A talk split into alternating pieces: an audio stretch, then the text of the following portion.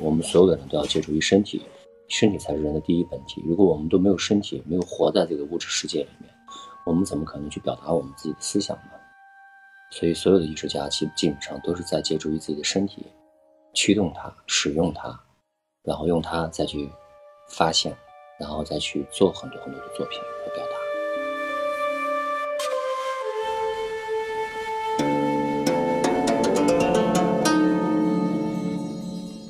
我觉得舞蹈是灵魂的艺术，嗯，舞蹈不是一个玩身体的，我觉得舞舞蹈是一定是玩灵魂的，但身体是必须的，它是其中的一关，嗯，但舞蹈最高级的部分不在身体，在于灵魂，在于无形的身体，嗯，而不是有形的身体。嗯，现在我们的手段跟技术慢慢的就是太容易让它泛滥了，泛滥到你就现在就是真的和假的放到一起的时候，我们无法去区别它的时候，这就是真真假假，假假真真，真一假，假一真，然后揉在一起的时候，那这个东西就变成了让人会麻木。我们就已经没有，就是对于很多人来说，这个东西它就已经变成了一个是一个庸俗的东西了，因为你生活中太常见了，你常见的时候，它的这个东西就会贬值。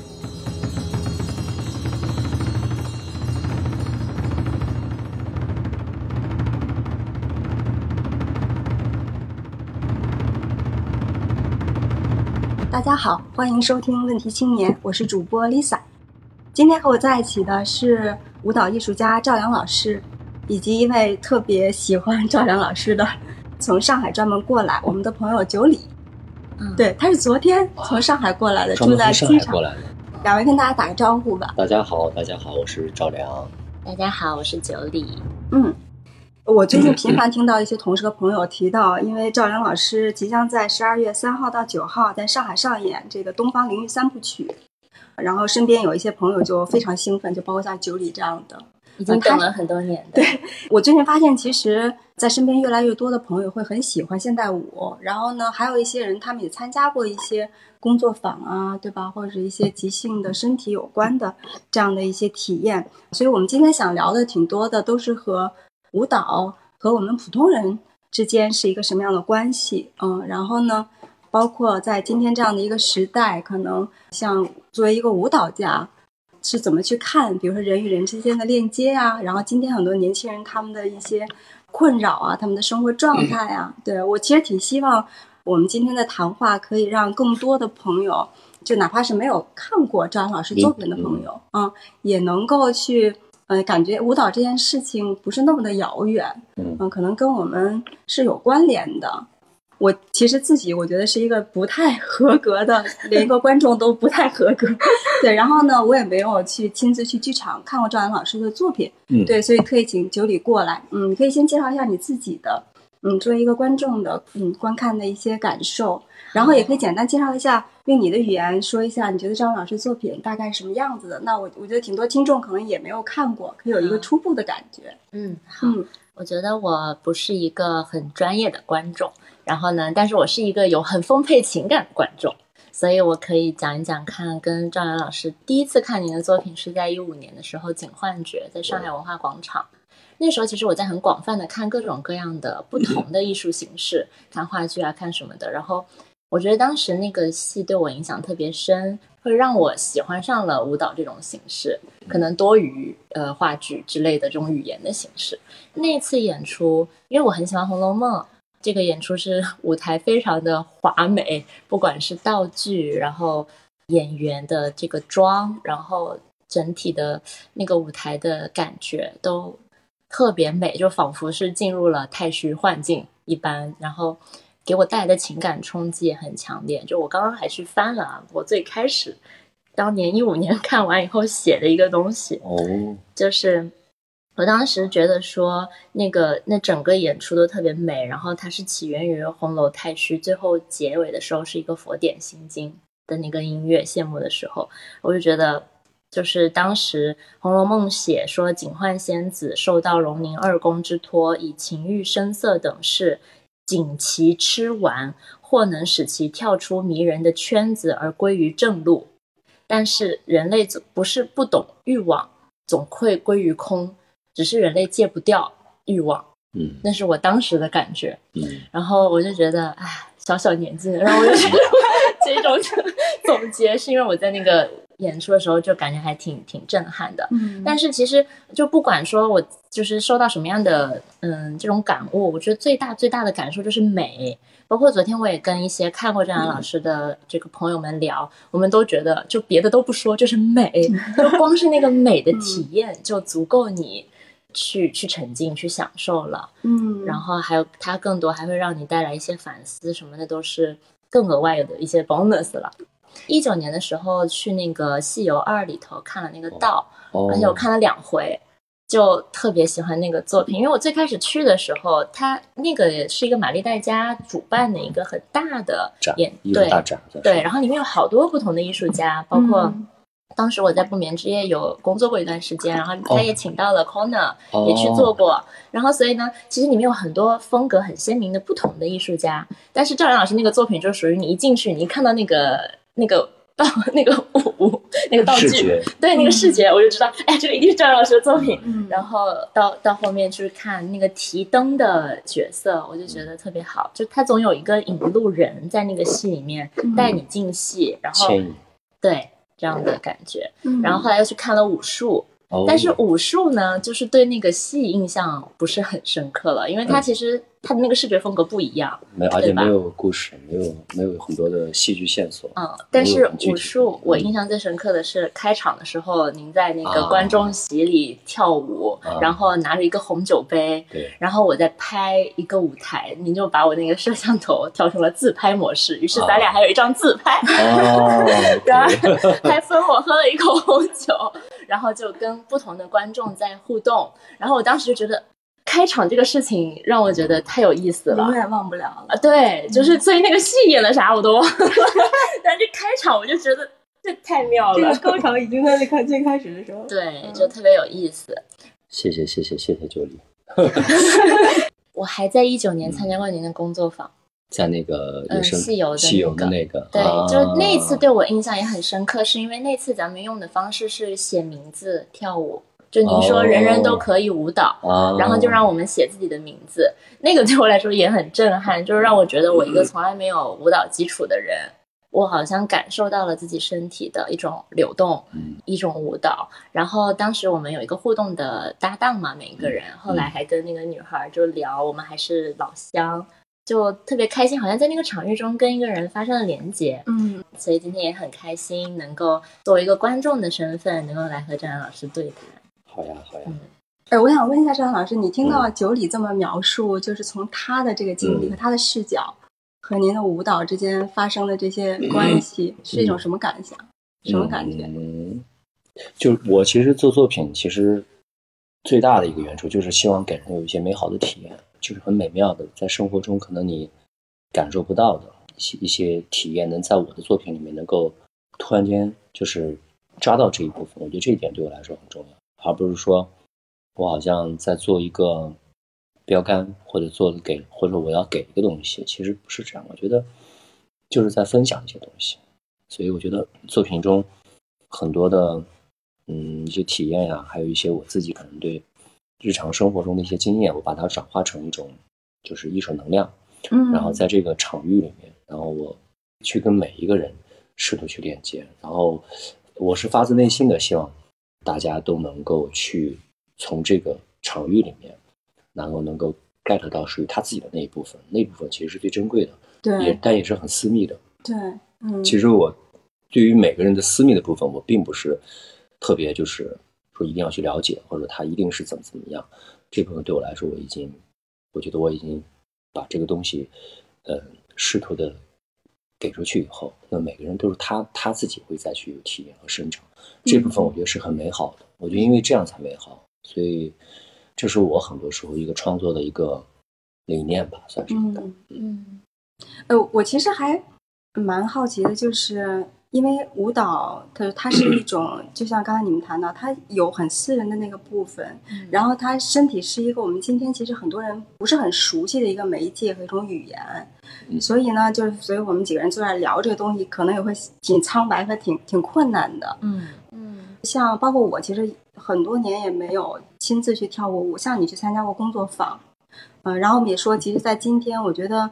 越来越多的人可能生活压力特别的大，然后没有时间，或者说觉得很多问题很复杂很难，他会一直需要去思考，有很多的理性，有很多的计算，然后有很多的决策，但是其实身体可能会变得没有那么的敏感，或者对自己身体的感知可能都会觉得比较的钝，更不要说可能把身体能够当做一种新的触角或者是媒介或者语言。对，所以我就还蛮好奇想先跟你们聊一聊说舞蹈这种东西或者身体作为一种语言，嗯，它是一种什么感觉？然后我们普通人可以怎么样去，怎么样去介入？嗯，会有情节会变化，因为就是对我来说，其实舞蹈，就前前段时间我也在朋友圈里发，我说舞蹈它不是一个表演艺术，就是我现在的状态就是我否定舞蹈是表演艺术，就是舞蹈不是说我要去跳一段表演谁去看，当然表演。舞蹈类的表演艺术是舞蹈的门类其中的一种，嗯，但是对于舞蹈来说，它整个的本身的，就是它有更深的这样的一些表达的含义在这个门类里面。就是大家会经常拿可能就是表演艺术来去框舞蹈，但其实我觉得舞蹈本身它是一个艺术的一个母语，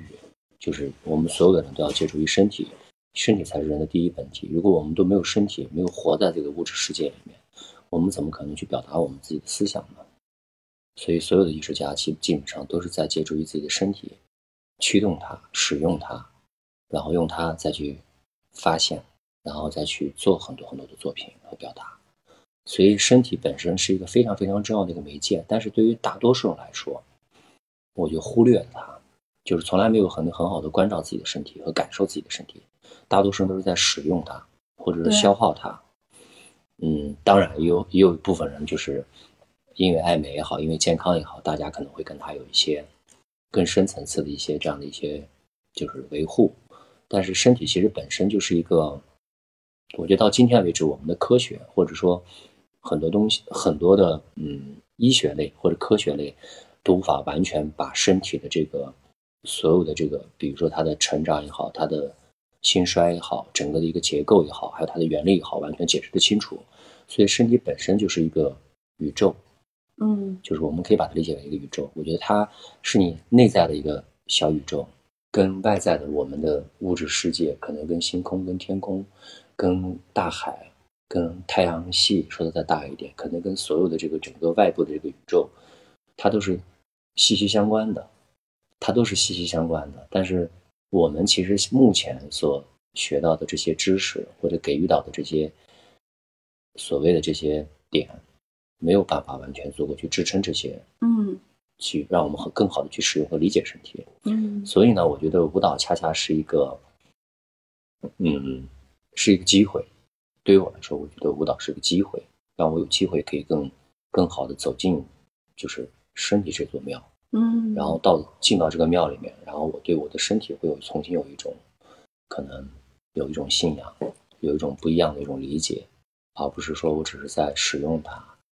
仅仅感受它而已。不是的，我觉得我可能要通过身体这座庙，我要去做一些做一些可能一些就是链接，那这些链接可能让能能让我人的身心啊更好的合一。嗯，我觉得你你只有有这种状态的话，那你在生活在这个物质世界里面，我觉得你的很多的体验也好，你的很多的职业也好，还有你很多的表达也好，都会改变，发生变化。嗯，我在您之前有一个采访中看到有一段话，大致的意思是说，人们现在很多时候追求那种独特性，然后觉得自我就是很独特，嗯，然后有一个很很大的一个自我，嗯，但很多时候舞蹈给您的感觉是反而自己您用的那词是融化了，嗯，融化在了一个更更大的世界或什么。嗯，我不知道这是不是您说的这种身体宇宙的这种感觉呢？身体可以和像一个庙一样和宇宙链接什么的。嗯，是的，是的，是的。刚才听你们这么说的时候，我想到我游泳的时候的感觉。哦，就是好像和什么融在了一起。哦，对，游泳有的时候会有。对，因为你又是在水里，嗯，它的介质跟平时我们生活在空气中的介质是不同的介质。对。然后因为我长期都游泳，就我已经习惯了那些动作，就不需要花脑子想，嗯，所以我现在一下水就特别的沉静。就我一下去我就可以冥想，我就可以在我的过程中思考很多事情，嗯，就不用停，然后思考思考，就特别开心。听张老师说那个舞蹈的感觉，就让我想起游泳的时候的这种感觉。对，我也特别喜欢游泳，因为游泳会让我有时候游泳的时候我会在想，我说在在我们就是是胎儿的时候，在母亲的子宫里，嗯，是不是就会有这种失重感？嗯嗯，就是你被这种暖暖的然后包围着，嗯嗯，很有可能会有这样，因为进入泳池的时候，就是你放放松的时候那种感觉，失重感，它会让你有一种让你觉得离自己很近，或者你可以完全的放松。嗯，嗯水水的这个质感会让人比较放松，所以什么有很多水疗啊，对，就有很多这样的一一些一些方式，就是人其实在借助于不同的一些媒介、一些介质，然后来刺激身体，让你的身体可能唤起你的一些身体的一些记忆啊，身体是有记忆的。嗯，就本身我自己就是从小跳舞就发现，比如说我每天我们会练习一些动作，可能有时候你的思维、你的脑子可能是记不住的，但它身体会有一些下意识，它就出来那个动作。嗯，就是身体它本身是有一些记忆的。嗯，对。然后刚刚您讲到宇宙的时候，我想起来今天来的路上，因为在路上一边开车一边听那个梁文道的这个八分，嗯，然后呢，他每一期最后都会介绍一个音乐，然后今天非常巧，他介绍的是土耳其的那个音乐，嗯，呃、然后呢，最后他先是介绍这个音乐本身是在当地做一种舞蹈，这个舞蹈是很有神性的，是他们宗教的一种舞蹈。然后他讲到这个身体会去旋转，反正他说旋转的过程中头会稍微歪一点，因为他说人们如果头正的时候，就是这你的自我和身体是链接，然后把头歪一点之后，神可以跟身体链接了。哦，天哪，然后呢你还旋转，然后他说他描述就是一只手在上面，然后这样的话就是真主给你的爱，然后另外一只手在下面旋转的时候就把这个传播出去。然后我就尤其是那个头歪一点的时候那种，嗯，我就先是听他的语言的描述，我就想哇这东西好美。然后他最后播那个音乐的时候，他说有一种叫内的一种传统的乐器，就类似笛子的那种声音，但是又很不一样。然后那个声音出来的前几个音符我就真的要哭了，就很就很神奇，我到现在还记得，就是它，所以你会觉得这种音乐或者是身体的很多东西，真的是离我们现在生活很远，嗯，但是它会给你的那个触动，是其他东西很难以就是让你描述的，让你能回到自己的一个灵性的一个基础上，就是这些人的感知、人感动，其实人经常能哭啊，人经常感动，说明这个人的是其实是一个很好的状态，嗯，就是你很多的东西还非常的。敏感还能够感受，还有对对对对你的一种就是对最原初的一些这种敏感你还保留着，嗯，但有人有一天如果说你很多你都不感动的时候，说明你已经麻木了，嗯嗯，就你已经麻木了。那这个时候我觉得其实人就是要需要需要去被唤醒，因为而且大多数毕竟嘛，就是我们都生活在这个城市中，可能会很多很多的就是柴米油盐之事，嗯，来纷扰你，那这样的话你很容易被带进去，每天有各种各样的人事，嗯，啊，你会有很多的情绪，你很难就是保持一种清明的状态，或者某种觉知的状态。那其实就是刚才你说的那个，比如说土耳其的这个旋转的舞蹈的这个方式，或者说不管是其他的一些运动方式，其实都是大家在借助于这个，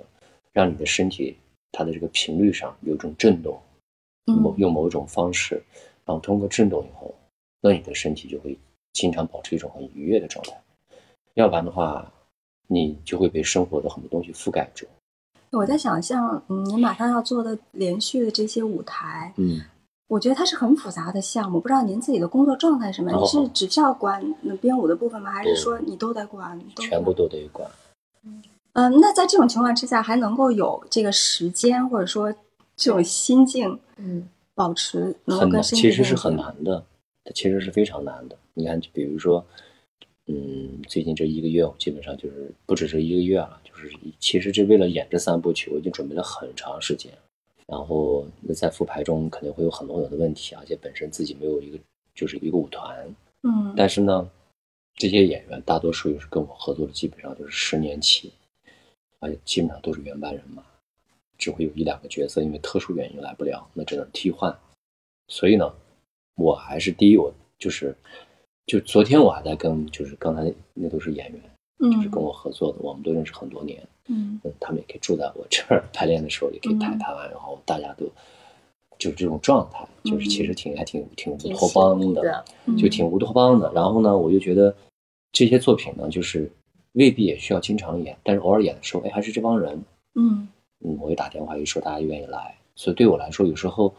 我们这帮人聚到一起的这个能量对我来说更重要，而不是演出本身。哦，嗯，你明白？因为你像这个感觉很美妙，嗯，因为哇，十年了一帮人，然后因为一个艺术作品，让大家到了一定一个特殊的时间，嗯，哇，又聚到一起，嗯，然后啊又散开。就是这个聚到一起的时候，这个感觉是很美妙的。嗯，张老师说到这儿的时候，表情是洋溢着幸福的，嗯，就是很难得。我觉得这种感觉就是让我觉得很珍贵吧，嗯，所以我就觉得大家能突然聚到一起，我觉得特别美好。而且确实是像我得事无巨细的去所有服装、音乐、舞美、道具、灯光。那我们一个剧组，那可能就有将近二十号人，三个剧组将近就是五六十号人。嗯，五六十号人，每个人我都要跟他去。有这样的一个链接，然后包括排练。你看我们这两天在复排《双家山》，你就发现哇，我一排我觉得哇好复杂，我为什么会做的那么复杂？看似好像很简单，但你发现全是就是没有动作的时候，其实全是呼吸，呼吸和呼吸我都要去调，都要去把它去链接在一起。而且舞者既是乐者，乐者又要参与这个这个舞者的部分，那还有戏曲，戏曲我要跟舞蹈完全的融在一起。然后大家又来自于不同的领域，嗯，而且就是各种就是全部都交织在一起的时候，其实是非常复杂的一个工种，嗯，它不是一个我尤其是我的作品，对，它不是一个纯舞蹈作品，对，它是个综合艺术，嗯，这也是我的艺术观念，它是立体的，它是多维的，嗯，那在这我我是在用所有的艺术通过身体营造出来了一个新的场域，那这个场域就可能就有就有可能酒里这个感觉进来，哦，感觉很照亮，很这样，嗯，因为这个没有办法，因为这个肯定它是无形中我埋了很多我的这个一些看不到的，但是你一进来就能感觉到这个氛围，就像可能走进这个工作室一看，嗯，啊，就觉得很照亮，很丰富，也会有这种感觉。那我本身就像酒里说，我是一个很丰富的一个人，嗯，我是一个情感很丰富，我是个内在就是一点不贫瘠的一个人，就是我的想象力是极度丰富的，嗯嗯。所以我觉得我可以一个人待很长的时间，然后在生活中，对，我可以一个人在山里面待很久很久，我不会觉得有孤独。会觉得听张老师说的时候，他内在的活力从来没被扑灭过。嗯，就是我觉得我们经常有时候会接触到一些人，会觉得他内心是一潭死水了，就好像被被扑掉了一些活力。嗯，然后觉得活力其实我们本来原生的时候都有，都很珍贵。但他怎么就就就就没有了呢？就很可惜。但是听到赵然老师这个，就是到现在，可能你的整个生命都持续这么有活力、这么丰富的状态，就会觉得是怎么做到的？好，就从来没有什么事情让你感觉到过，嗯，变得沉闷了。会啊，会啊，经常。疫情会让我沉闷。哎，就毕竟在疫情期到疫情前，就包括你看完《西游》以后，其实我状态并不是很好。就很疲惫，然后再一个是演出也在演，但是就是演得我很累，而且我觉得因为一直没有，因为在国内像做我们这个行业有做做艺术管理的呀，做艺术这种类似于这种嗯项目经理啊，其实人很少，也很难找，是就是你要组建一个团队去做做一些事情，因为现在大多数都是一个分工，尤其像我们做这个工种，其实应该是个协作的。对，大家相互来去协作把它做好。那现在就变成基本上就是，嗯，你很难找到跟你一起合作的对象的时候，那只能你自己独立去完成。嗯，这样的话就会消耗我很多精力。其实我很多精力就是有时候没有办法完全的放在一个创作上。这样的话，我还得在制作呀，在很多时间呀上面，我都要去跟大家去去去做这样的一些对接。这样的话，其实还是挺消耗我的。嗯，嗯，然后你让你又很无奈，所以会进入到这样的一种状态。后来我也在说，我说像武术啊，换茶这样的作品，我可能以后不会再做了。现在太现在太复杂了嘛，嗯，现在管起来太麻烦了。就是因为这个东西你付出的跟你所回到的东西不成正比的时候，它就变成一种消耗，它在消耗你的能量。嗯、那你觉得这种消耗的话，会让你有一种透支感，就是你说的扑灭的感觉，嗯、其实会有的。嗯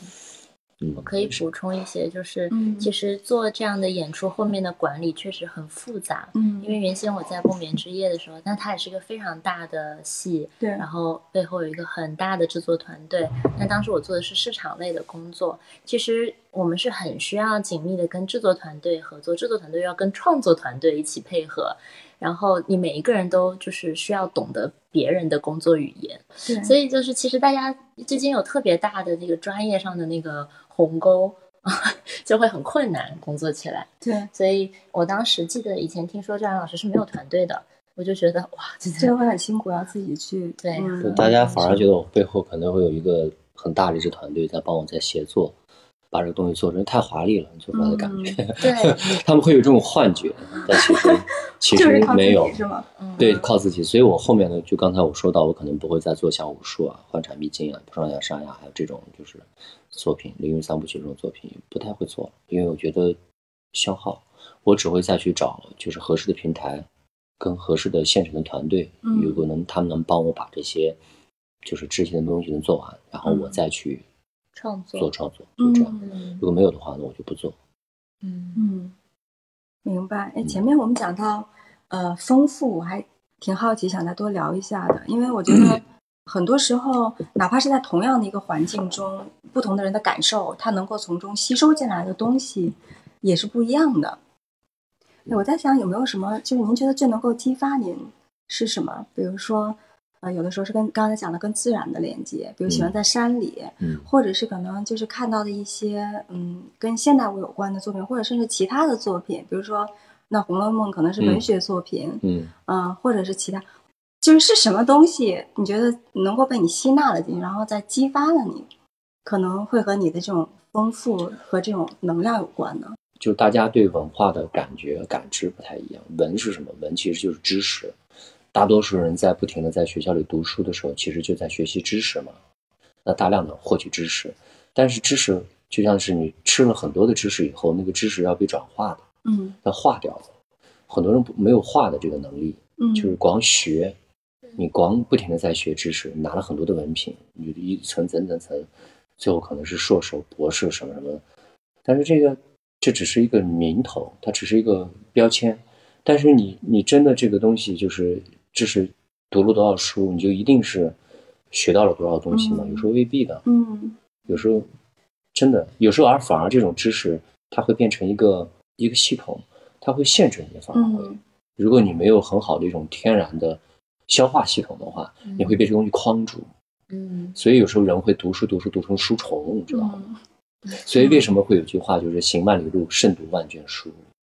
嗯，我我是相信就是实践。实践的，就人的身体力行的实践的东西的体验和这种的体悟，有时会高过于你去从知识的角度出发，嗯，去做事情。我觉得这个特别像是我之前在在看那个为什么大家喜欢接触即兴的时候想到的，就是因为我们看书或者我们听别人描述的时候，我们在听到的是一个别人的故事。是一个他者的经验，但是当我们自己用身体去经历，或者说我们自己经历的故事的时候，它是一个发生在我们自己身上的东西，好像那个东西一旦是自我的，它的呃触感就变得丰富，它有它的维度就变得丰富了一些，然后你感知到的就多了一些。嗯，就可能老师前面讲文化，我觉得把这个词拆开来理解很有意思，就让我想到我们说一个人有文化的时候，我们并不一定会说这个人有智慧。嗯，然后我其实还有一个印象很深的事情是，当时演完《警幻觉》的那个演后谈，然后有一个，因为《警幻觉》的那个有一些能，可能有一些跟能剧有关的比较相像的符号。嗯，然后那个观众是带一个不是非常友好的语气提问说。这个东西你是在用日本的东西什么的。嗯，然后当时赵阳老师的回答是是。非常慢和温和的回答说，那日本的东西是从哪里来的？嗯，然后当时对我印象很深刻，因为我会听到那个问题的时候，觉得这个观众是在挑衅创作者的，然后而且是非常不友好的那个状态，而不是一个交流的状态。然后但是张老师的回答就让我觉得，哎呀，这个人真有智慧，就就是把那个话给化解掉了。这让我就是想到您说的这个文化的东西，就是你学了知识，但是你要把它变成一种用于自己生活的智慧，那个是真正有用的东西。而且你要真正的是要有自信，就是你要相信自己对很多东西的一些理解跟一些判断。只有你拥有这个自信的时候，很多人来挑衅你的时候，这都很正常，因为太多了，就是很正常。然后你要有这样的一个，就是绝对的这种的一个 power 和这样的一种力量去面对他们的时候，我觉得事实就是这样。哎，我们刚才正好也说到这个影后谈，然后九里之前跟我安利的时候也是说，他说看过很多影后谈，但是像赵阳老师这么真诚的，就这么耐心，就是影后谈很长，就这么愿意交流，就是是很愿意交流的。其实还是给他留下很深刻的印象的。嗯嗯，然后呢，我们也在之前的采访中看到您，就像您刚才讲到，舞蹈是一种链接，本质不是表演，本质对你来说是链接。嗯、呃，我一开始以为这种链接可能是我们常说的人与人之间的链接，后来我看到您说是与天地万物的链接，我就很感兴趣，想更多的来聊一聊，就是怎么样去理解这种链接。对您来说，这种链接是什么？嗯，我觉得这个就是人作为某一种生命体哈，我觉得我们会有我们自己对这个世界的一些理解跟一些判断，但我说这个链接。它其实其实挺抽象的，它不仅仅是人跟我跟这个茶壶跟这个杯子，就是我们之间的链接，因为我们现在只是活在一个二维跟三维或者是四维的一个空间里面，但其实我个人是相信这个世界上有更多的维度，只是有时候我们链接不到而已。嗯，所以我说的链接就是说，艺术就恰恰是一个很好的一个媒介，让我们有机会跟很多的不同的维度发生链接，那这个链接会拔高我们的所有的这样的一个维度，会提升我们的智慧，会让我们更从容的面对当下所遇到的人跟事，让我们不会在这个平庸的生活中消磨自己的生命，它会让我们就是以另外一个角度去看这个过程。嗯，如果能 get 到这一点的话，我们再回头去看这些我们所经历的东西，这个所谓的平庸的生活以后，它就不平庸，它就反而变让我们让我们会觉得这个哇，这个是一个非常美好的。有时候就是这样一念之差，但这个一念又是你的中国无数念的无数杂念的是最后的一个提炼提纯，然后变成了这么一念。嗯，因为世间人人人，我觉得人的这种生命本来就是有一念一念一念一念一念拼接成的，人生就是这样，就是在一念一念之间。无数年之间形成了一个人生，但这个人生也只有一生而已，一生就是一念，我们可以这么去理解它。就是我我会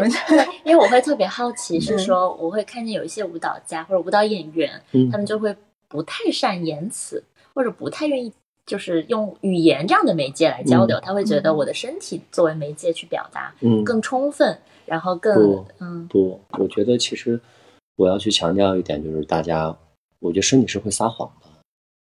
嗯、身体是会撒谎的。以前曾经大家会说啊，舞者的身体是不会撒谎的，很诚实。不，我觉得我觉得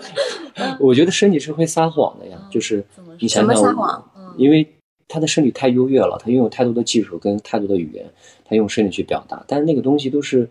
身体，我觉得反而会被这些技术的东西就是给塑造成某一个所谓的样子，某一个某一个就是我们认为很美好的，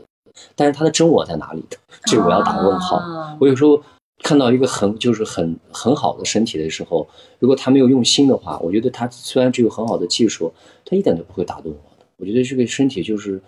就是拥拥有一身的武功，但是他还没有入门，就还没有找到这个真正的这个舞蹈的这个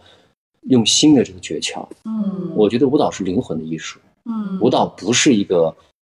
玩身体的，我觉得舞舞蹈是一定是玩灵魂的，但身体是必须的，它是其中的一关，但舞蹈最高级的部分不在身体，在于灵魂，在于无形的身体，嗯，而不是有形的身体。嗯，我觉得这是大家就是这个在这个时代里面，大家对对舞蹈，我觉得这样的一些曲解，可能有时候我们看到就听起来，我那画面就好像有一个身体，它特别强大，然后技术特别好，它有它自己要表达的东西，已经不是我想表达的那东西的感觉，已经不知道我在哪里。你反而可能有时候会离离你很远，觉得哇，这身体好棒啊，哇，他的做的好软啊，他他那个，但是其实离你很远。嗯嗯，你最多会觉得，哎呀，我能像他一样跳舞就好了。仅此而已了，对对，但是但不会有情感，对吧？但我觉得真正好的一个舞者的时候啊，你看到他跳舞的时候，你会把他完全的带入，嗯，你会忽略掉他的身体的好坏，嗯，你只是觉得你的心已经被眼前的这个舞者或者这个身体完全带走了，嗯，融到一起，嗯，这是最好的状态，而不是说哇，我还在，好像我在欣赏某一个很好的一个艺术品，嗯，我觉得这个没不是一个最高的一个舞蹈的一个境界，嗯，不是的。我就是觉得我们当我们当当时我们在想录这个播客，会觉得当我们用语言去描述这种体验的时候是比较贫瘠的，嗯，但是我们是觉得怎么个说呢？对，都很难说，但是我们试图在说，然后我们也会希望更多的人能够走进剧场里面去感受一下那个东西，因为我昨天就在想，你进到剧场的时候你是失语的，是没有语言的，那没有语言的时候现在在这个空间里面有什么？然后刚刚听到郑老师说连呼吸和呼吸之间都要调，我就明白为什么你能感觉很丰富，因为在那里面，嗯，连这样的东西都是被调整过的，你是所以你可以感到特别多，嗯，你不仅可以看到，你闻到，你感觉到，你思考到。嗯，呃、我还想问一个，就是我们刚才讲的就是普通人去观看舞蹈和接触舞蹈的一些感受，那从赵良老师的角度来说，你去做这种工作坊，告诉像九里这样的一些觉得自己大概也不太会跳舞的人，说每人都可以跳舞的，嗯，然后带着他们去体验这个东西，你希望他们可以从中获得的是什么呢？那你自己从这种链接中会获得一些什么，或者有什么有意思的事情发生，或者是有什么感觉自己也能获得一些能量吗？就是我更好的这种方式能够从工作坊中我能知道，哎，比如说，哎，大致的这些今天来的是什么样的嗯人群是什么？那我能知道这这群读到这群人的心声，他们关注点是什么？他们喜欢什么？对，我觉得这个他们的来的年龄的状态，这些会让我觉得哦，原来你的作品它会吸引，就是它的人群大概是这样的。这样的话，我觉得很重要，就是能够让我知道我的观众的读到他的部分心声。我觉得这一点啊。嗯，所以演后谈给您也是这样的一个作用，也是这样演后谈。所以有时候我做的时候，我还是嗯挺喜欢演后谈，因为我觉得很刺激到我。就我不知道就是观众会提什么样的问题，或者大多数大家会提什么样的问题，但我其实每次很期待的是大家提一些不一样的问题，就是非常越尖锐，我可能会越越刺激，越刺激，我会越是本能的会出来一些就是语言和一些状态。我觉得那个东西会更真，嗯，更本能，然后出来的东西更具有启发性，对我自己或者对对大家来说。嗯，我就特别好奇，就是在想那个，就之前在想来问您的问题中，就是我我觉得《灵欲三部曲》是在讲人的欲望嘛，然后我们也可以说人的欲望一直都没变，就是这点事儿。但是其实是不是，嗯，比如说警幻觉已经有十年了，嗯，在做这种作品的过程中，你有没有感觉到？这个时代中的人们的情绪是有变化的，然后是不是有对这个情绪有做出回应？有的，有的。其实今年在在排这个复排这三三部曲，然后有《警幻觉》啊，还有这个《双下山》。其实我自己也在看，在看，我也在想，哇，这些作品也真的是我几年以前或者十年前的作品，就是你让我现在在编在做，我也做不出来了。为什么？因为那个就是你那个时期的状态。很真实的你自己，嗯，它就那就是一个印记，你对时间的一个回应，对空间的一个回应，留下来了。然后你再看到它的时候，你觉得哦，我会在想我那个时候的状态，我为什么会这么处理这个现场？嗯，换到我今天我一定不会，换到我今天我可能不会做这样的作品了。嗯，所以我就说啊，这些作品有了就有了，做了就做了。然后我今天相同的作品，我也做不出来了，我也不会再做了。嗯，这个就是一个过程，但是包括这些作品，我也经常在说，我说三部曲到现在为止也是属于未完成的一个作品，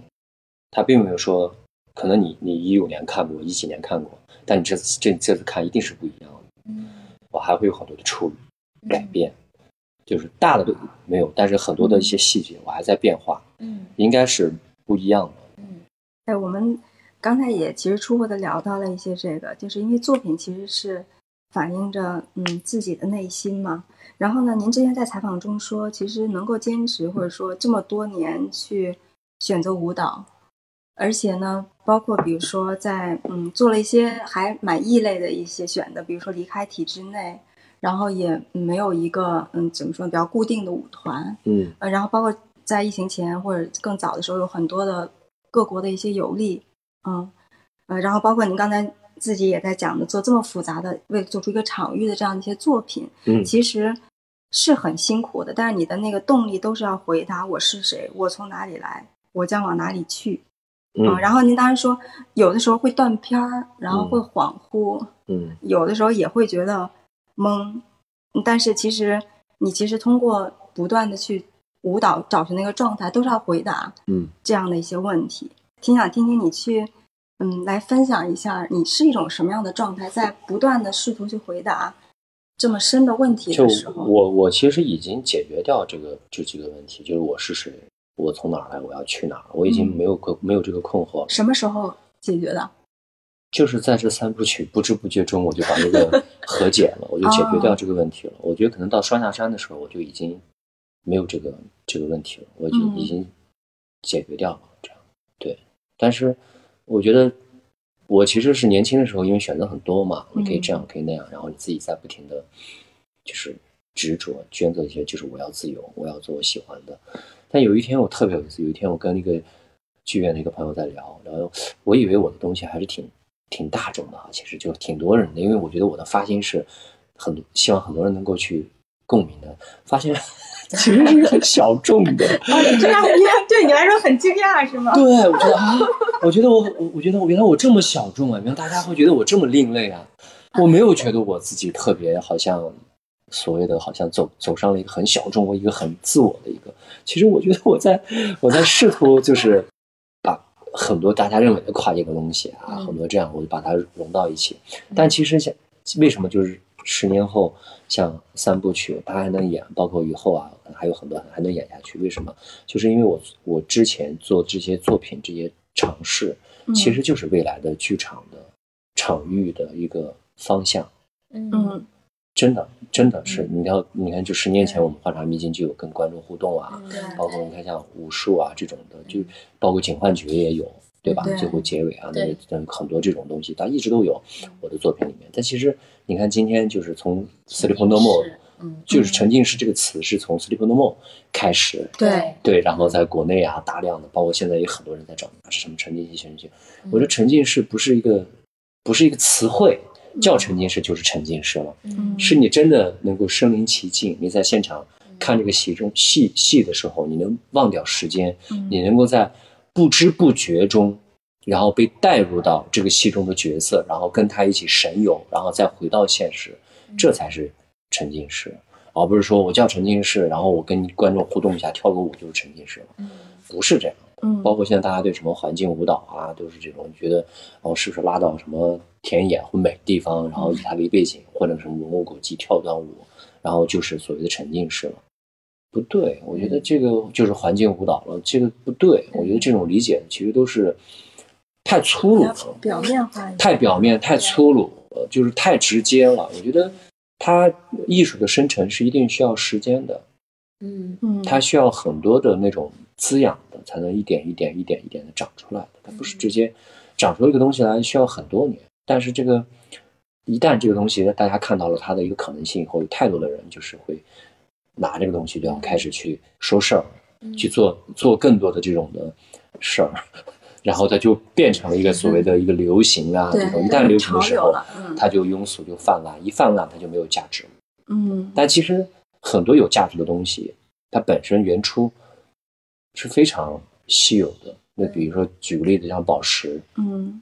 那曾经我们看到的红宝石、蓝宝石、绿宝石，各色的宝石、彩色宝石的时候，觉得哇，好美啊！第一，最原初一定是这样的，但因为它太美了，所以很多人看到了它的价值，然后很多人再去做了很多的这种赝品，然后去复制它，去 copy 它，去山寨它，以至于这个东西以后变成了一个廉价的一个一个审美。现在我们的手段跟技术慢慢的就是太容易让它泛滥了，泛滥到你就现在就是真的和假的放到一起的时候，我们无法去区别它的时候，这就是真真假假，假假真真，真一假，假一真，然后揉在一起的时候，那这个东西就变成了让人会麻木。我们就已经没有，就是对于很多人来说，这个东西它就已经变成了一个是一个庸俗的东西了，因为你生活中太常见了，你常见的时候，它的这个东西就会贬值，就是这样。嗯，我觉得刚才讲到那个环境，就是不是只有这个形式，就叫沉浸，会让我想到其实。其实我觉得人有一种本能，就是想要跟别的东西产生链接。如果你没有跟任何东西链接，你就会不安心，你就会焦虑。然后我自己是在就是这两年的时候，有了一种比较安稳安心的感觉，就不太会焦虑。然后我好像跟这些年轻人不太一样，我不焦虑。然后就是因为我我有觉得我我的生命跟一些人牢牢的绑在了一起，然后那种那种连接感会让我觉得我不是一个人的在面对这个世界。包括说我会觉得原来我很喜欢去 Sleep No More 那种感觉，就是你知道你这天晚上你一定可以进入一个时空，你可以去发生一些关系。我觉得那个就是知道自己有链接的可能性，就会让自己觉得很安心很舒服。但是其实很多人他理解那个，他会抱着一种我并不开放的心态，就是我并不期待在这里你能怎么跟我链接，或者他他作为观者的心态，是他想要看你怎么去调动他。那当你有一个这样的心态的时候，你就把很多机会关在门外了。嗯，所以其实是我们要先有一种开放的心态和感受的想要去感受的心态，那可能我们看很多事情都不一样了。嗯，我也见到见到很多观众他的失联，就是他在进入剧场的时候的期待抱着太审视的目光，嗯，而不是感受的目光。嗯，就是咱们最开始就是得到这个机会的时候，然后我在在想就我们要聊什么东西，就觉得哎，咱们肯定做不成文艺评论那样，然后咱也不是文艺评论，嗯，咱就是美就完事了，嗯，就是就这种感觉。嗯，就抱着一些更开放的心态会好很多。嗯，哎，说到美就完事了，你不是也想问一下关于美的一些问题吗？哦，美呀，啊！哎，我觉得老师刚才讲很多东西就回应了呗，就是这个美是怎么被打造出来的，就是他看的他看的点不只是服装是什么，而是整个场域要怎么构建，对吧？嗯，但我还是挺好奇，比如说咱们选用一些符号的时候，嗯，是是怎么着选择了那些符号？是不是那些符号跟你有了一些联系，让你选择了这个？就比如说《警幻觉》里是有十二个物品，嗯，代表了十二个角色，嗯，那那那个东西。你是怎么选出来的？嗯，我觉得还是跟我生生活中就可能走进去看到有很多的物件、小东西，那这些东西它一定是跟我有链接，然后才会出现在我的生活里。而且，就现在我的生活跟艺术其实慢慢的揉到一起，就是真的真的是越来越越越是一体化了一些。嗯，就那天我在朋友圈里自己发了，我说让艺术跟生活就长到一起吧。就是很多时候大家是觉得工作是工作，生活是生活，不愿意放到一起。其实这样确实会有很多问题，就包括做艺术也是这样的，就是你艺术创作就是创作，生活是生活。但是我觉得我的状态就是自然而然的，现在很多时候就是我的生活变得越来越艺术化了。而且你看，就是我的艺术作品里面的很多东西来源于我的生活，就是我越来越有这样的一个感觉。包括今年你看那个《警幻觉》的一些那个置景，包括它里面出现那种榻呀、啊，然后凳子啊，一些椅子啊，因为之前那个坏掉坏掉后，我必须早上重新去去复刻去做，做完以后没有地方，那只能放到家里面，这就变成了一种，就是说，生活中它是我生活中使用的器具，该演出时把它搬到台上去了。嗯，就是这个我我很敏我敏感，嗯，我就觉察了，哎，我说这个感觉就是让我觉得也挺有意思，但是呢，就是。你看，这就越来越不疯了，就他们自己就长到一起去了，就是因为没有没有地方放，你怎么办？那你只能放到家里面，就是平常生活中去使用它。你不使用它的时候，那就把它搬上台；嗯，不使用的时候就放到家里面来。嗯，它就变成了这样一种关系，就是它既是我舞台上的道具，又是我生活中使用的物品。嗯，我觉得我越来越倾向于这种状态，就是我生活中的本色的东西，我会。直接搬到舞台上去，但你不会觉得它是来源于它好像又你不会觉得有这种疏离感。嗯，就是我在试图就是让它可以这样的发生，嗯，就是可以这样的自然发生，这个其实挺难的。嗯，就是就这个会让嗯，就是会让创作之外的那部分，就是你的生活，嗯，也可以有有有链接，有那个、嗯、有那些欣喜的感觉。就是我觉得说到这儿，我特别想描述一下刚才发生的一件事情，嗯、就是在你问这个问题之前，特别巧，嗯，张老师从我们所谓的这个茶几上面，嗯、因为我们其实三个人现在是坐在张老师茶室上面有一个榻榻米，然后榻榻米上面有一个老木头圆形的。然后这个圆形的老木头上面有一个黑色的扁的圆形的石头，嗯，在张老师拿起那颗石头之前，他完全没有引起我的注意，然后刚才他把它拿在、嗯、把石头拿起来放在手里面，嗯，对，这个这个石头它也是有故事，这个石头其实是我哪年的时候，应该是几几年多少年前，然后我去西藏阿里的时候，在西藏阿里的第一个寺庙托林寺，嗯，托林寺的那个那个出了那个门以后，旁边它有有一排佛塔，那个佛塔是残破的，在那个河边上特别美，然后那个佛塔的一个底座上，嗯，然后我发现了这颗石头，我把它直接就判就是捡了这个石头，但对于我来说，这个石头我觉得是非常有跟我是很很很合的一个石头，嗯，因为它捧在我的手心里面，我刚好这样一握，就是刚好砌在我的手心里面，它就让我会觉得这个特别的踏实，有一种感觉，而且这个石头本身的这种形状啊、颜色，好像应该是个陨石，对，陨石对，很有可能是个陨石。嗯、我我有朋友就是当时就说这个是一个陨石，它不是个普通的石头，哦，就从天上掉下来的。它的色泽，它的色泽，色泽和光滑度，还有它的那种重量，然后你摸上去、哦、这种手感，都不是普通的石头。所以，但是就是这种生活中，就这个例子就是再鲜明不过了。就我就是会跟这些。就是不可思议，但是就是发生了，然后你就会捡到它，然后就会，哎，我就觉得，所以有时候我我自己就是会时不时的就把它在心手手里面捧着，但看到它我就很安心，然后握着它我觉得就很舒服。就是随着这个四十加了嘛，年纪的增长，我就是发现无形越来越喜欢石头，就人会变，就变化在这一方面，可能你以前你喜欢的东西是。有很多那种色泽颜色的，就现在越来越喜欢这种就是简单的原生的，然后石头我觉得有让我有一种永永恒感吧，就觉得这个东西它有一种永恒性在、嗯、就是它又不是像玉那样，就是它有一种让你收的这种光泽，那石头这个看似平淡无奇，但这个石头我就觉得它也是经过一万年然后留下来的，你把它放置在你的生活中，然后跟你有这样的一些链接，我觉得跟我的这种体质吧和状态也好，我觉得跟我是很合合的，就我越来越能越来越能找到、嗯、就物以类聚嘛，你要越来人就是这样，就是你终其在寻找自我和在不停的解析自己的时候，就是要找到物以类聚的能量，然后和它待在一起。 嗯, 嗯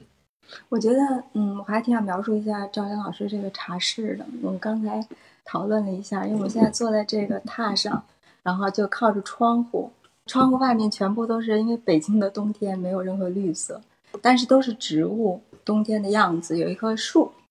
枯了，然后还有桑葚树，桑葚树对，五月份的时候结满桑葚、哦、上面还好野鸟过来吃，嗯嗯，然后还有挺挺远的，我觉得是挺大一片的很深很深的草，对，张老师说是草，但我觉得它肯定比人还高大概，嗯嗯，然后说是被前两天的雪给压的斜了，所以就像是被风吹过或者是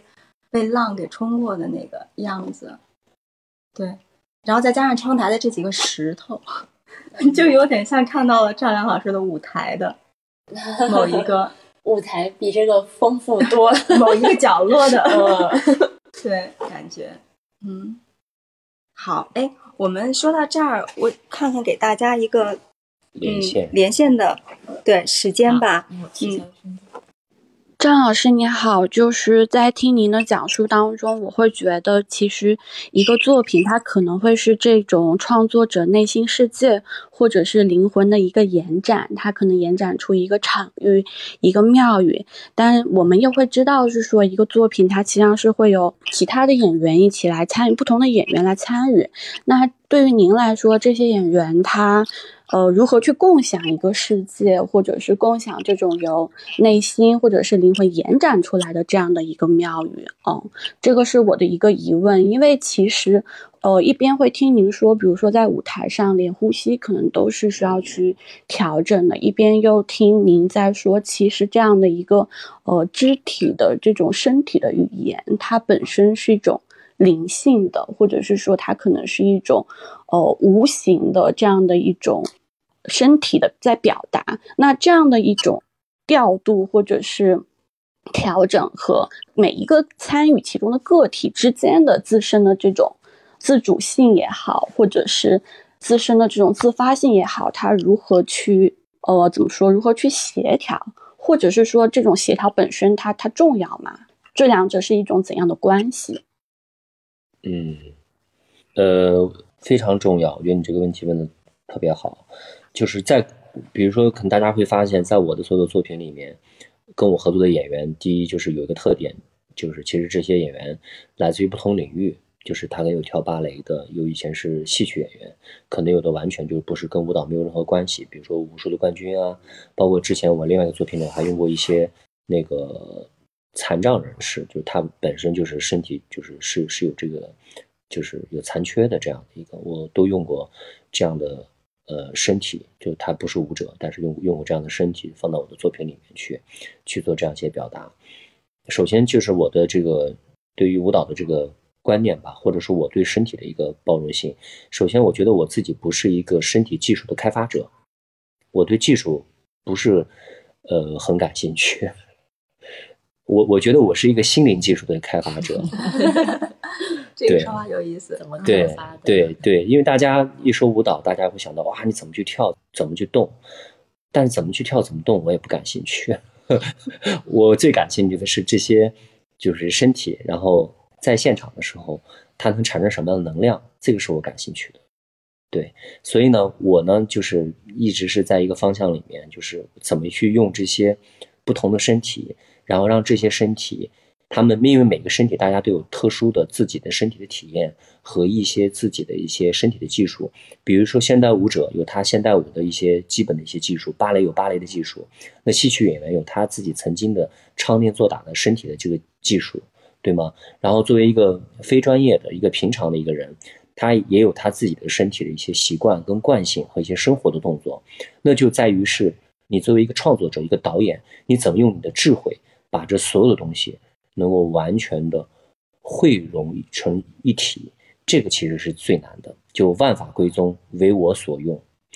这个状态是我一直所去呃追求的，也是我想去试图去做到的。我觉得这个就是属于是一个心灵的一个艺术本身，其实我觉得只有心灵的艺术，没有其他的任何的艺术。但是大家都是因为就是技术的这个高低会给艺术盲目的贴上这种高低的标签，但是我觉得最好的艺术是超越于形式，逾越于形式，然后逾越于所有的技术，它能够最后直抵人心的，直抵灵魂的。所有的艺术万法归宗，其实最后都是这样的。所以在我的这个舞蹈的世界里面，我更多的就是是我可，所以为什么也是我可以跟很多年龄段不同的，不管是专业的还是业余的，有残障的，还有跨界的这样的一些的呃演员也好，舞者也好，戏剧演员也好，我可以跟他们合作，然后做出作品来。为什么？就是因为我的这些舞蹈观念跟状态。我觉得如果说我一直秉承着这样的一种的一个艺术观念去做表达跟做创作的话，那其实很多的对别人来说是问题的问题，在我这就不是问题啊。呃，我我特别想好奇说，这种所谓的开发它是怎么实现的，或者是说您和不同的人在交互的过程当中，有没有一些您自己的一些方法，然后是可以把这样的一个东西给开发出来的？就比如说它它是通过聊天吗？是通过观察吗？还是通过其他的一些这种呃形式？嗯，对，我觉得其实都有啊。我觉得其实就是为什么我说会去找一些就是没有合作过的一些领域的一些人去做这样的一个创作跟表达，其实就是是我首先是我自己要对我自己的灵魂的挑战跟开发，就是你怎么把你一个完全陌生的领域的一个创作者，你要跟他融到一起去，你试图把你的意识抛出来，让他能够去感受到，能够接得住，能够明白，然后最后你们相融在一起，然后做出一个东西来。这个其实是一个很困难的一个过程。你具体让我说我用了什么样的方法，我觉得用了很多方法。我可能第一要去就是用语言上的表达，第二我可能身体力行，第三我可能试图，我可能还要自己去画一点东西出来，比如说跟一个做装置的一个艺术家朋友，我要告诉他我的一些概念跟理念，就是我要有很清晰的一个传递出来，别人才能够抓得住你要表达的这个方向跟内容，他才有可能跟你合作，然后最后把这个东西给做出来。嗯嗯，我我觉得就是对于一个艺术家来说，就是他的创作的这个过程其实就是一个自我开发和自我激活，包括对你所有的这个，你只有先把自己先开发了，然后先激活了，你才有可能去激活你周边的人跟事物。嗯嗯。我们还有一位举手的朋友进来了。啊，赵良老师 Lisa 九里，你们好。呃，我其实没有什么问题要问，但是我其实是赵良老师的粉丝，我就想分享一下自己作为粉丝的观看体验吧。嗯，会不会喧宾夺主，可以吗？挺好的。嗯嗯，好。其实我和九里一样，我是对于各类的舞台演出也算是比较资深的，但是非专业的观众。然后赵良老师的《东方灵域三部曲》，我自己是在几年前都已经刷完了，但是不同的是，这三部我是倒着看的。我自己第一部看的是上海文化广场演的《幻察秘经》。我和九里对赵良老师的舞台感知，呃，一开始是很一致的。我就是被那种仙气十足的美，东方美被震撼到了，然后这个舞台是彻底把我圈粉了。但这个舞剧的叙事，老实说我当时没有看懂，可能当时我年纪太小。后来第二部我看的是双下山。嗯，看这一部的时候，因为我之前已经有了对幻察的一个观赏经验做铺垫，所以我从单纯的对美的这种激动里边，我冷静下来了。就看这一部的时候，我会去更加关注它舞蹈的叙事，因为双下山它是一个很经典的故事，传统戏剧里面也演过很多的版本，所以我买票的时候我就会很好奇说，哎，一个舞蹈剧要怎么表现小尼姑和小和尚这种禁忌而青涩的恋爱的感觉，因为它最后都会去引向一个，哎，你要上山还是下山，你要待在红尘里还是要要要怎么样。那戏曲里面是可以有台词，是有唱段的，然后才有身段，但是舞蹈要怎么办呢？因为我自己的专业是视觉艺术和文字，呃，离身体太远了，所以在看双下山之前我想象不出来，但是看了双下山之后，我只想说它就是这种感觉。就我不知道怎么去形容啊，它的肢体语言和音乐相和音乐相配合以后，就会有一种恰到好处的准确性。然后这种准确性，其实我们在看景幻觉的时候是可以体会的更加深刻的。我自己也是一个《红楼梦》的资深粉吧，就从初中的时候就开始读，然后从只看爱情线到读完全本，然后这个故事几乎是构成了我对明清社会的一个想象底色。《红楼梦》的视觉化是被公认的是很难的，因为它太美了，太多维了，然后被太多的人喜欢了，所以才难。呃，所以最后看《警幻觉》的时候，那个舞台，呃，那个舞台准确的这种氛围感，让我很震惊。当时我就觉得那个就是太虚幻境里面警幻仙子带带贾宝玉去看的那个世界，就是风月宝鉴里面那个镜子里面的世界。就说到这里，我觉得自己一下子词穷了，因为在艺术里边准确的表达是很难的，才华、艺术创作的经验，然后对艺术表达的清晰认知，是他们共同造就了这种准确。刚才赵良老师说的万法归宗，我觉得它的前提其实就是这种准确，就是这种把握的这个程度的一个精准性。《红楼梦》的鼻面给人的感觉，我自己理解啊，是一种就是没有市就没有市井气的《金瓶梅》，怎么说呢，就警幻觉的舞台会让人觉得说多一分就香艳了，但是少一分就寡淡了。呃，我不知道你们有没有读过唐五代时期的花间集，它是宋词的一个初始状态，那代表的词人比方说南唐后主李煜，还有温庭筠等等。像我觉得东方灵鱼三部曲的舞台和花间集给人的感觉是有一点点类似的，我不知道这个身体语言和文学在这上面是不是可以找到共同点。嗯、那我们今天 M C 的标题写是写舞蹈家赵良老师，其实我昨天晚上看到的时候我愣了一下，我还想确认一下是这个就这个这位赵良老师是不是我知道的那个赵良老师，后来感觉应该是的。为什么呢？因为在我心里，从我看《幻蝉迷津》开始，他一直都不只是一个舞蹈家，就像赵良老师一开始自己说的，他是一个很丰富的人。灵鱼三部曲的舞台它是一个综合艺术，在我心里它更加像一个制作人，一个导演。一个舞蹈家他能驾驭的可能是自己的身体，自己的律动，但是一个制作人能驾驭的是一个舞台的产出。那以上就是我作为粉丝想要表达的一些内容，谢谢。谢谢谢谢，哎呀，说的太好了，嗯、说的，把我那个就是从一个旁观的一个角度，也替我去把一些东西给就是说的，就是很到位吧。如果有机会的话，你能用文字把这些东西给写一篇这种观后感的话，那太好了。我自己本身就是靠的很多的感觉跟本能的东西做了很多东西，因为我只有专注于自己的本能，我才不会很造作的去做一些表达。因为有时候你太过于去表达的话，你可能就变得不自然了。对，所以有时候太专注于这种自然的东西以后呢，你可能就会就就人身在庐山不识庐山真面目，你会有这样的一个状态。嗯、那有时候可能有些观众像像刚才他说的这个，我觉得他就属于是本身有很好的一些积淀跟基础，他看完我的东西以后，他会有一些，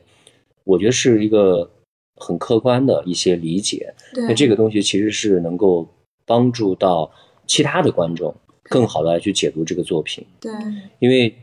因为现在就是我觉得观众大家的这个状态啊都是参差不齐嘛，嗯，所以每次为什么我要做演后谈，因为真的是需要太多的就是你用语言直接的去。呃，跟大家的这样的沟通，让他更好的来理解这个，也不至于他会自己进入到自己的一个很很很狭小的一个空间里面去解读这个作品。我觉得可能有时候是你要去帮助他，嗯，真的是帮助他去解题，真真的是这样的。所以说，如果你你有这样的时间的话，能把你的对于三部曲，因为这三部曲可能明年我们还会在国家大剧院呀、啊，可能在一些地方还会在演，嗯，我们也接到一些邀请，所以但是特别需要就是一些。很专业的一些观众啊，或者说很多年看过这些作品的观众，对他的一些的，就是文字的或者一些这样一些描述跟解读，这样的话能帮助。要不然的话，很多人就是我发现，其实我的这个受众群啊，观众其实大家的这个这个还都挺挺那个什么，挺高的，但是大家都不爱表达，可能跟我有点像。看完以后，大家就在心里面就真的就。真的会这样，就以至于就会觉得，我也有时候也会觉得，就是扔进去就是水潭里面一个石头的时候，我有时候听不见那个回响，回响，所以有时候我会觉得特别的孤独，嗯、就觉得哎，到底有没有人能看懂？到底是不是我太曲高和寡了？嗯、是不是我这个这我我自己就是也会去，有时候会在想。所以刚才他一说，我其实心里面还是觉得，哎呀，他就是他真的是很多维的，从某一个。非常好的一个角度上，他真的是懂了，他真的是 get 到了我要表达的这个点。嗯，嗯好，谢谢，那说明我追星成功了。没有没有，我觉得这个就是很好的一个交流。因为这这位观众他刚才说他是学那个视觉艺术和文字表达，所以他把他的视觉上的东西转换成了一种语言的表达。嗯，所以我还要刚刚想，就是你在说的是，我觉得其实视觉艺术啊，就是所有的艺术啊都是相通的，不管是一幅画还是一个。雕塑可能还是一个装置，或者说是一首歌，因为舞蹈也算是视觉艺术嘛，它更多也是靠你看观到它，你才能有这样的一个体验。但是所有这些艺术，艺术其实都是知微见距，就是一个好的一幅作品，一幅平面的画，但是它其实也是多维的。一个真正的一个高手，就是看似平面的一幅画，但你看到这幅画的时候，你看到的是一个宇宙，一个世界。它也是多维的，你看到一个雕塑，它绝对不是只是一个二维的一个雕塑，它一定是很多维度的。就是一个好的艺术品，它就是能够打开很多的维度，能够把观者带入到那个立体的世界里面去。所以你刚才说的那个就是视觉呀，就是它好像就是不是的，视觉绝对不是平面。文字也是这样的，就很好的一个作家，他通过文字让你马上你的脑子里，你在读这个文字的时候，你你同时你的视觉在你的眼前也、嗯、也展开来了，它是一体化的，这个其实就都是相通的。嗯嗯嗯，我们今天时间也差不多了，嗯。嗯那我们今天这个这叫什么开的这个房间也差不多呃到要结束的时候了，我们播客也差不多了，想问张老师还有什么最后想说的吗、嗯、想表达的？就是大家来现场支支持我们吧，就是真的是不太容易，而且今年是疫情，疫情的话嗯就是做这个戏更难，比如说警幻觉我们排到最后一天已经排完了，突然间就跟我合作了十年其中一个女舞者突然间怀孕了啊，就是是一个很好的一个事情对对，怀孕了然后我们又重新要去复排一遍，就是其实幕后啊，就是我们付出的比大家台前看到的华丽的那个那一部分要多得多太多，所以就是而且在疫情现在一切都是待定都不稳定的情况下，就是希望能在上海顺利的把这次三部曲先演完，然后也希望大家有时间的话能够亲临现场来感受三部曲吧。东方领域三部曲是十二月三号到十二月九号，呃，在上海国际舞蹈中心，嗯，